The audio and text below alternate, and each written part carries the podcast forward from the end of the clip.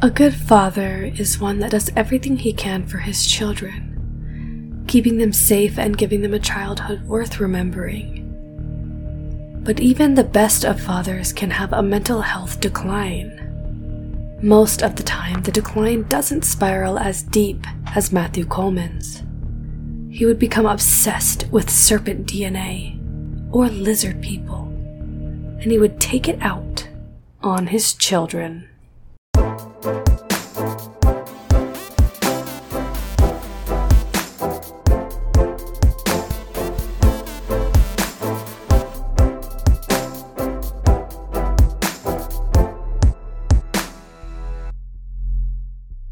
Hey guys, and welcome to my podcast. I'm your host, Lulu, and welcome back. It's great to talk to everybody again. Happy Father's Day! If you are a father out there, hopefully you are a better father than Matthew because we're going to talk about a great dad. But yeah, hopefully you guys are doing something fun for Father's Day. You're barbecuing. We are. We're going to my sister in law's tonight and we're having a barbecue to celebrate all the dads in our lives and I'm really looking forward to that. So, hopefully, you're doing something fun and tuning in tonight to listen to our great father we're about to talk about. I did want to let you guys know that I do not have a lot of information about Matthew growing up or his adulthood. I think it's because he pretty much seemed to have a normal adulthood, if that makes any sense. And I wonder if that's why there really was nothing um, out of the ordinary that stuck out about Matthew. That really needed to be talked about, I guess. But let's jump right into today's case. Matthew Coleman was about 40 years old at the time of the incident. He was married to a woman named Abby Coleman, and they would have two children together. Like I said, I couldn't find much about his childhood or adulthood, so we're just gonna really jump right into it.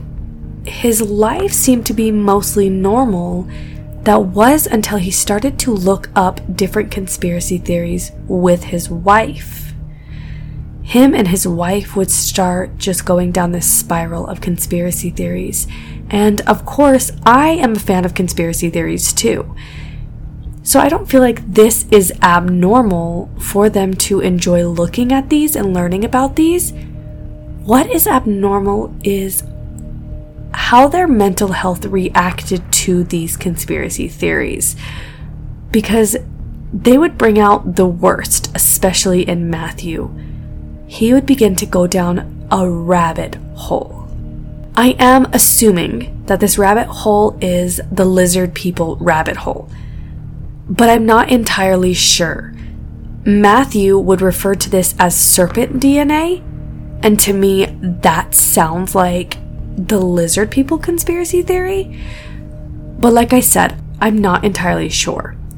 This lizard people theory revolves around the belief that a reptile alien has taken over the world they are now in very important positions like the government or Hollywood, and they have officially started to run everything, and they will eventually take over, and they already have started to take over. They've been here a while.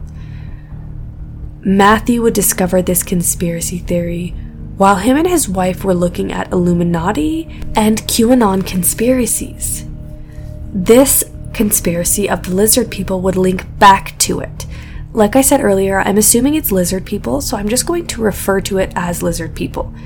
If it is a different conspiracy theory that I am not aware of, just email me, message me on social media, and I will fix that. But as of right now, because I know a lot of conspiracy theories, I'm going to assume it's lizard people. I have never heard of serpent DNA.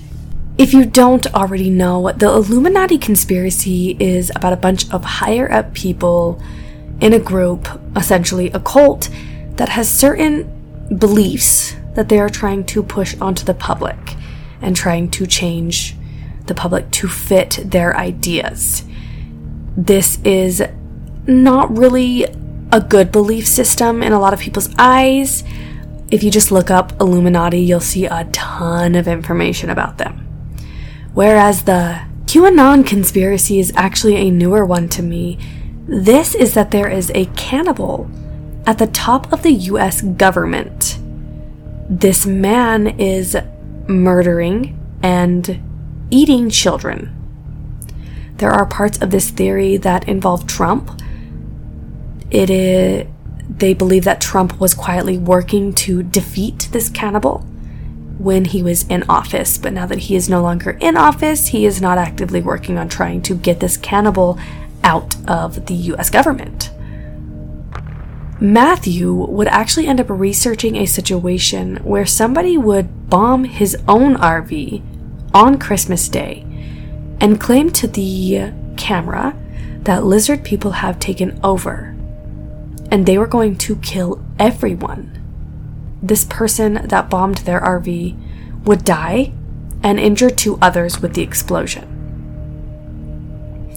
This really would be the tipping point for Matthew. He had convinced himself that this was true. Lizard people or serpent DNA was real. And somehow, Matthew got to the conclusion that his wife was one of them. Either she was a full blooded lizard person, or she had possessed the DNA of a lizard person and she was unaware of it. This led Matthew to believe that when they had children together, he passed on his human DNA and she passed on her serpent DNA.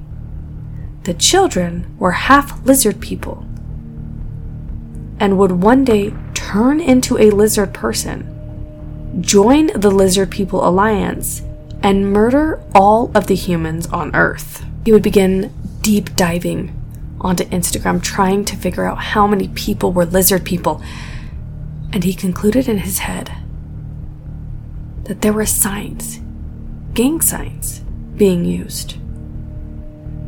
Everybody who was involved or corrupt would use these gestures, which is how he knew that they were part of the lizard people cult. When they went through his phone later on, they would discover hand gestures. They would discover tons of photos and screenshots of hand gestures as proof that he was right Matthew even had screenshots of one of his friends on his phone, proving that his friend was a lizard person and was part of this cult. He confronted his friend, informing him that he knew what he was doing. He knew that this friend was a loyal member of a group of other people that were evil, evil lizard people, and he did not want to speak to him again. Later, the authorities would question this friend, and they would discover that this gang sign that Matthew referred to was a peace sign. I don't know about all of you guys, but I have plenty of photos of my childhood throwing up a peace sign. It's just one of those signs that everybody throws up at one point. Matthew came to the conclusion that he had to prevent this corrupted DNA to spread through society farther. He had to stop the serpents from taking over Earth and ending the world. He knew he was either crazy or he was the last known real man on Earth that did not contain serpent DNA and was not corrupt. He had to kill the children. One day, Matthew would take his children out. He would load his two year old son and 10 month old daughter into the van and drive, ignoring all phone calls and texts from his wife. Anybody else who tried to contact him, nobody could get a hold of him she started to grow more and more worried, especially since she realized that Matthew did not have a car seat in the van, which meant the children were not properly strapped down. Finally, when he failed to answer her phone calls or texts and she couldn't track him down herself, she would call the police they would file a missing persons report. During this time, they would bring up that he had an iPhone, and she can use the Find My Phone to track his last known location. Because Matthew had taken the children, they had to contact the FBI. This was now considered a parental kidnapping. When the results came back from the Apple location, they discovered that it told them that Matthew was currently in Mexico. Then Abby would hear back from him. At about 3:12 a.m., Matthew would text her back. This text allegedly read, "Hi babe, miss you too. Things have been rough, but starting to get some clarity as well. Still confused on a lot of things though and processing through them. So many crazy thoughts going on through my head right now. Hard to explain." He would then talk about his grandmother's Bible this text reads, Yeah, funny, you're getting some clarity through my grandma's old Bibles. He continued, Wasn't there two? Anyways, I was actually still thinking of burning them in case there's a chip in them or something. Going to keep processing through everything and hope to get some answers. Hope all this craziness ends soon. Love you. The authorities then believe at about 9:24 a.m. Matthew would take the children to a field in Mexico. This is when he would pull out a spearfishing gun and stab them in the chest over and over again until his two year old and 10 month old was dead. He would pick their bodies up and hide them underneath some brush and leave them there. The next morning, a farmer that owned the farm would discover the bodies and contact the authorities. They did look like American children, but they didn't have an identification yet. Then Abby would text Matthew. This text would read We are doing this together, babe. Praying for clarity over you and your mind this morning. Everything you've believed and known to be true is happening right now. I'm partnering with you from SB. Let's take back our city. The gateway of revival for the state of California and the nation and the world you were created to change the course of history. Take care of my little giant slayer and the voice of heaven's dove. They sure are special. A couple days later, Matthew would be arrested at the border. He was attempting to come back into the US at about 1 a.m., and he was alone. They would arrest him and search his vehicle. There was definitely no children there, but there was blood, sinking their hearts with the realization as to why Matthew had no children with him. The authorities brought him in to interview him. This was easy. Matthew confessed right away to the FBI that he had murdered his own children. He told them where to find the weapon and where to find the bloody clothing that he had hid. The children in Mexico easily were linked back to him, and they knew that the two year old and 10 month old were Matthew Coleman's children. The location of the items did turn out to be true. They discovered both of them exactly where he said they would be. He then told authorities that he had to do it. He knew that it was wrong to murder children, but it was the only way to save the world from them, because they were going to turn into serpents and murder everybody. He would also tell them five days before he would take his children to Mexico. Five days before he would murder his children, he would lay awake in a hotel bed and watch pieces of the conspiracy and real life floating above him. He was watching them decode themselves and making the truth known to him. He was Neo in the Matrix. When they questioned his wife, she informed them that they had actually looked up conspiracy theories together. She noted that this seemed that he seemed to get more and more paranoid after this and that there were people around them that were actively part of this conspiracy. Then the screenshots were brought up and questioned. Matthew would inform the authorities that that was his proof that everybody was involved, even his friend. The lizard man knew he was the last real man alive that didn't have corrupt DNA, and they were pretending to be his friends so they could get to him, kill him, or corrupt him. They questioned the friend, like I did say before. And then the friend also brought up an interesting fact.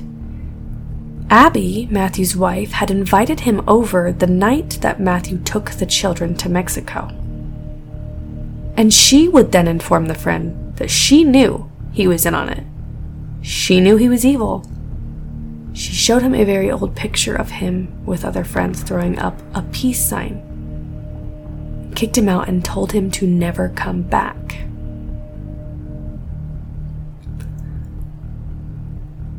There's not a lot more information on this. A lot of places I read said that they had postponed this trial, that it was so new, all this stuff happened at once. But that's basically all I know right now. But what I do know is the situation with Abby, the text messages, the friends, the researching together makes me feel like she had a lot more to do with it than she is letting on.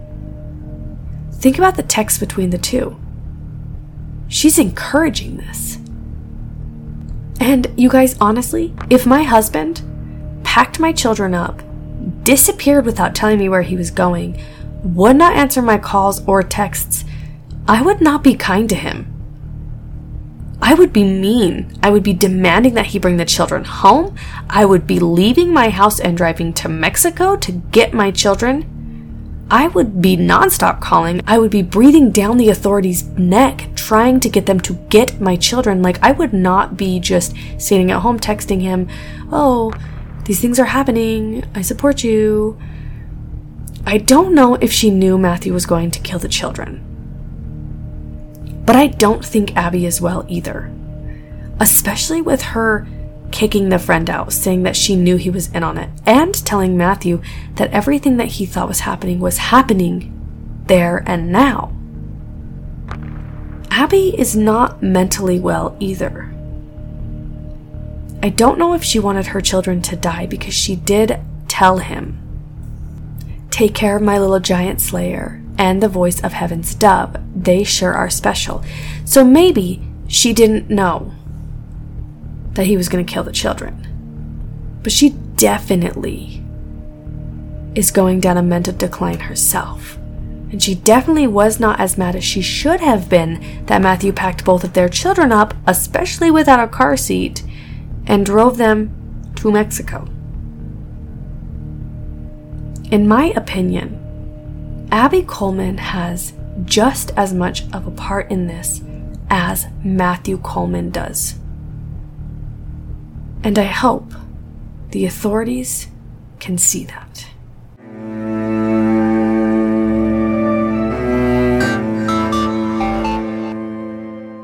There may be false or misleading information throughout this podcast. All facts have been researched to the best of my abilities, but accidents do happen. If this is a story you are interested in knowing more about, I highly recommend doing your own research. Thanks for listening, and I'll see you next time.